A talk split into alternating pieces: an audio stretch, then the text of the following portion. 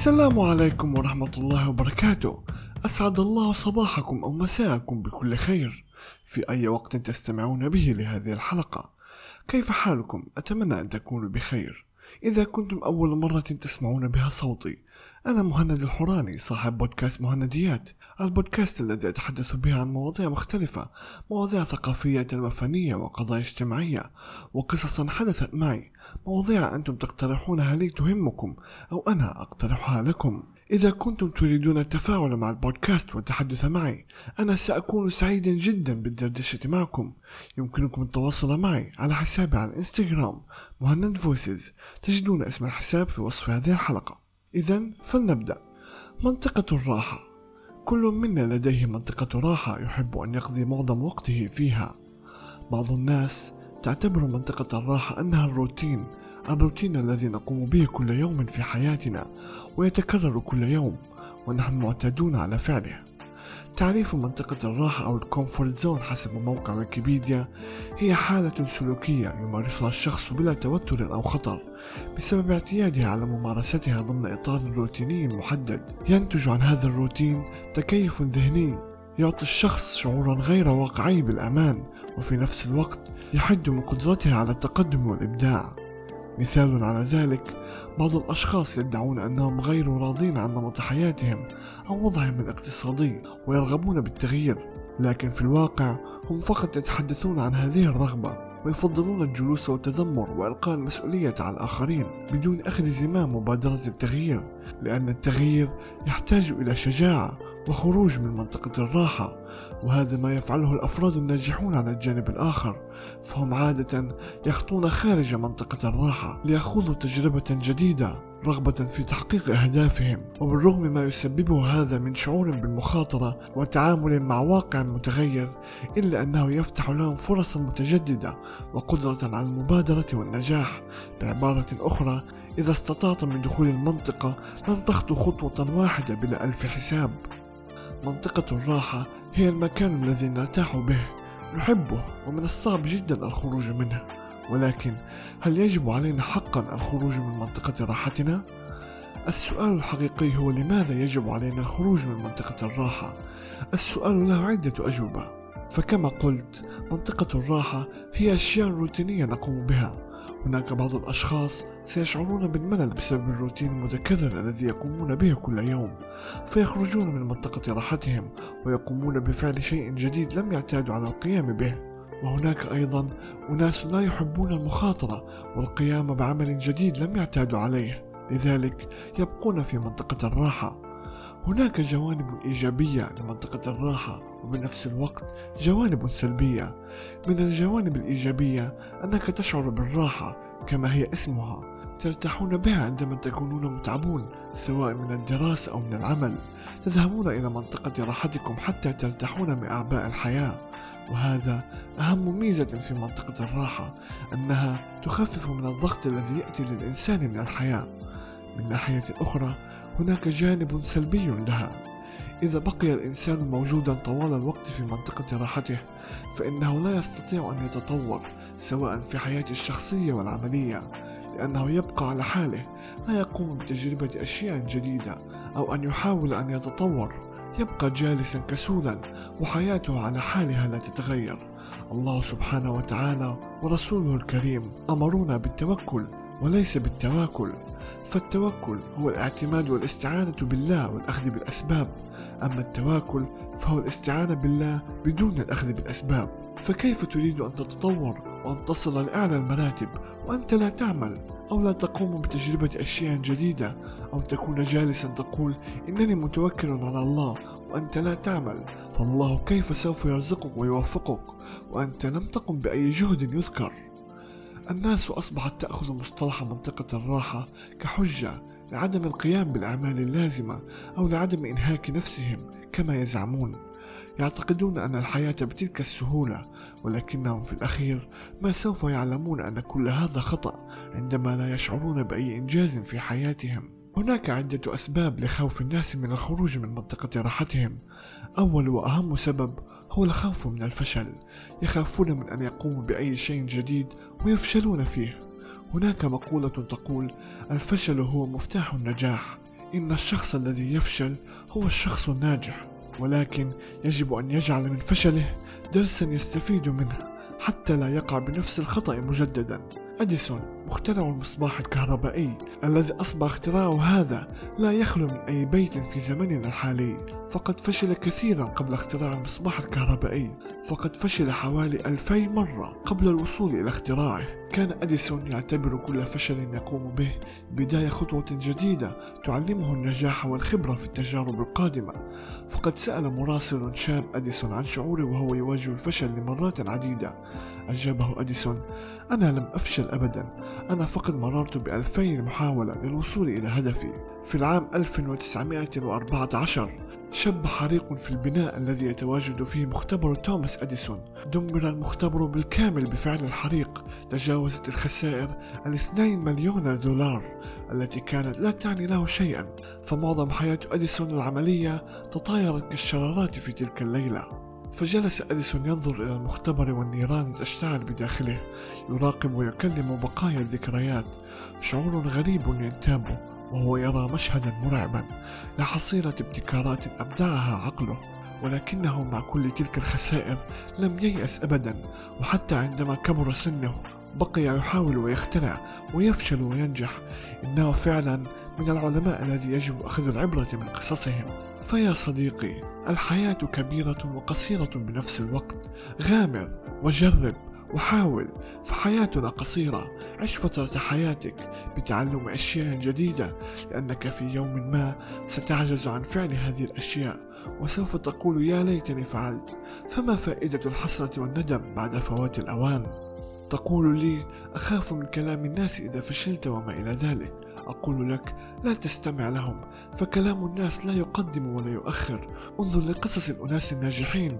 المجتمع حاربهم والأناس لم تكف عن الكلام عنهم بالسوء أنهم فشلوا ومجانين ولكنهم أسكتوهم بنجاحهم ووصلوا لأعلى المراتب. فلا تجعل لكلام الناس عذرا لعدم القيام بأشياء جديدة وتجارب جديدة بل جرب وحاول وافشل مرة ومرتين ومئة مرة ولكن تعلم من فشلك. وسوف تنجح بالتأكيد. عندما تقوم بتجربة أشياء جديدة ستقوم بتوسعة منطقة راحتك. فبدلا من أن تقوم بفعل أشياء روتينية معلومة ستقوم بفعل أشياء أكثر جديدة.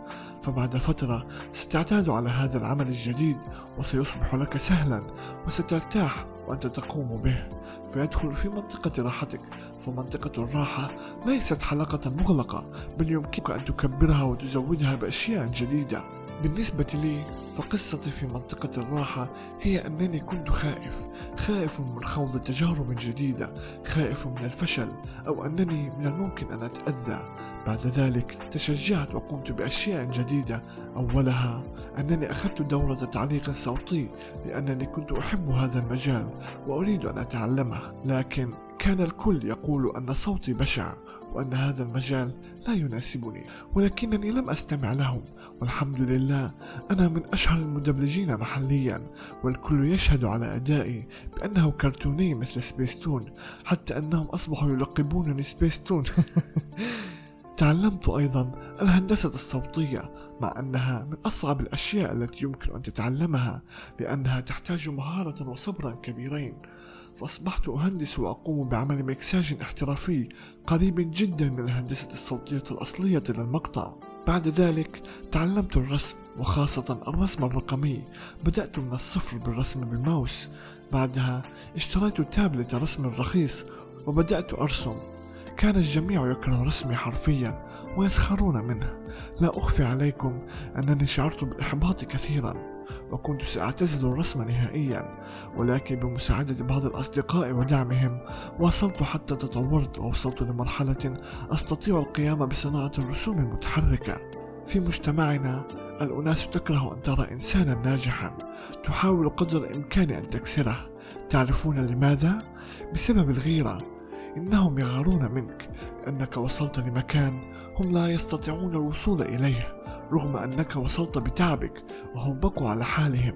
لذلك يريدون أن يكسروك حتى تصبح مثلهم فاشلا. فكن أقوى منهم وحارب كل الضغوطات حتى تصل لحلمك وهدفك.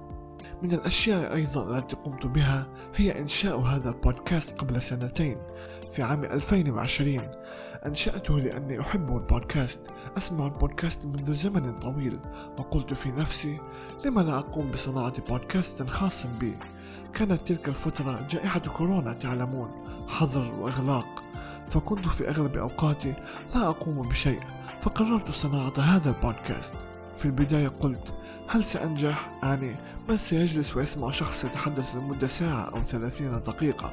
هل أسلوبي سيكون جيدا أم لا؟ ولكنني قلت لنجرب ما الخسارة من ذلك؟ أنشأت القناة وصممت الشعار وجلست على مكتبي لتسجيل أول حلقة. كان البودكاست في أوائله أوبن مايك كنت أفتح المايك وأتحدث دون نص مكتوب. كنت فقط أكتب رؤوس الأقلام. وكنت أتحدث باللهجة العامية باللهجة الفلسطينية العامية. إذا عدتم لأوائل الحلقات ستجدون أن أوائل الحلقات كانت مدتها من ساعة إلى خمسين دقيقة. كانت أول مرة لي. فسوف تشعرون بالقلق في صوتي والارتباك لأنها أول مرة لي أسجل بودكاست بعد ذلك طرأ على البودكاست تغييرات كثيرة مثل حلقات خاصة وتمثيلية حتى وصلت لهذا الأسلوب. في البداية لم ينجح البودكاست لكنني لم أيأس. فبفضل الله ثم بفضلكم ودعمكم وإصراري على المواصلة نجحت في تقديم البودكاست بأفضل شكل ممكن لكم. وجدت أن كل البلاد العربية تستمع إلي فقررت تقديم البودكاست باللغة العربية الفصحى حتى يستطيع الكل من كل البلدان الاستماع وفهم معقول ربما قد تتساءلون كيف لشخص واحد أن يمتلك كل هذه المهارات من دبلاج وإلقاء وهندسة صوتية ورسم؟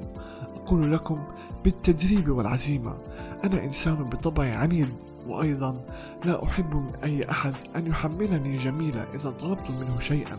فكنت أقول لنفسي ما دام هو تعلم هذه المهارة أستطيع أنا أيضا أن أتعلمها. هو ليس أفضل مني فأتعلمها. وفي بعض الأحيان أتفوق على الشخص الذي درس هذه المهارة. فتعلموا مهارات جديدة ولا تجعلوا الناس تستخف بكم.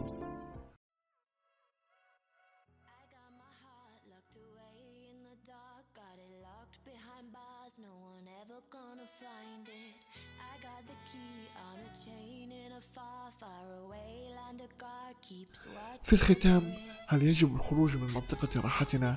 الجواب بالطبع نعم. فبالخروج من منطقة الراحة تطور للنفس وجعله يصل إلى بر النجاح والتطور.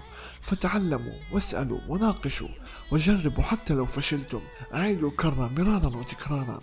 الحياة قصيرة. عيشوها بحلوها ومرها واستمتعوا بالحياة قبل فوات الأوان. ويمكنكم أيضا دائما الرجوع إلى منطقة راحتكم في أي وقت تحتاجونها للراحة من الأعمال الشاقة. شكرا لكم لاستماعكم. أتمنى أنكم استمتعتم وأتمنى أنكم استفدتم ولو بشيء بسيط. أنتم جوهر وقلب هذا البودكاست. وبدونكم لا يكتمل البودكاست. ألقاكم في حلقة جديدة كل يوم أحد الساعة العاشرة صباحا. إلى اللقاء.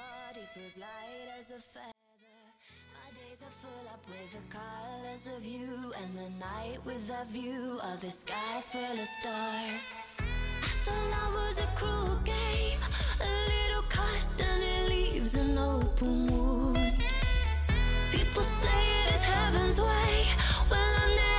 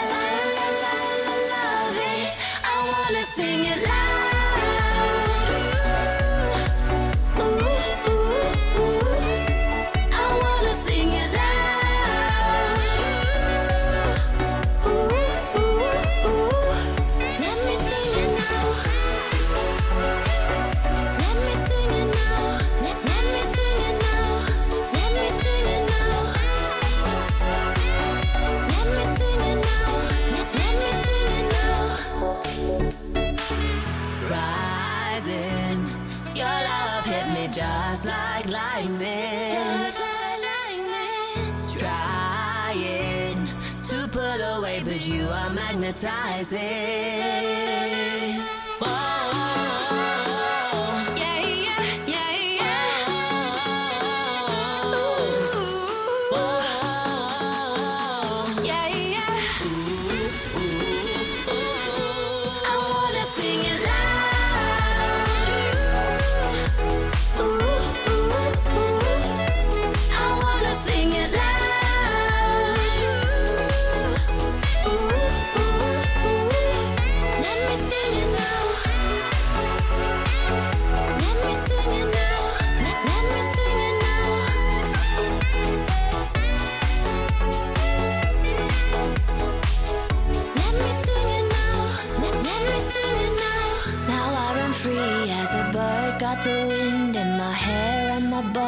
Feels light as a feather. My days are filled with all the colors of you, and the night with a view of the sky full of stars.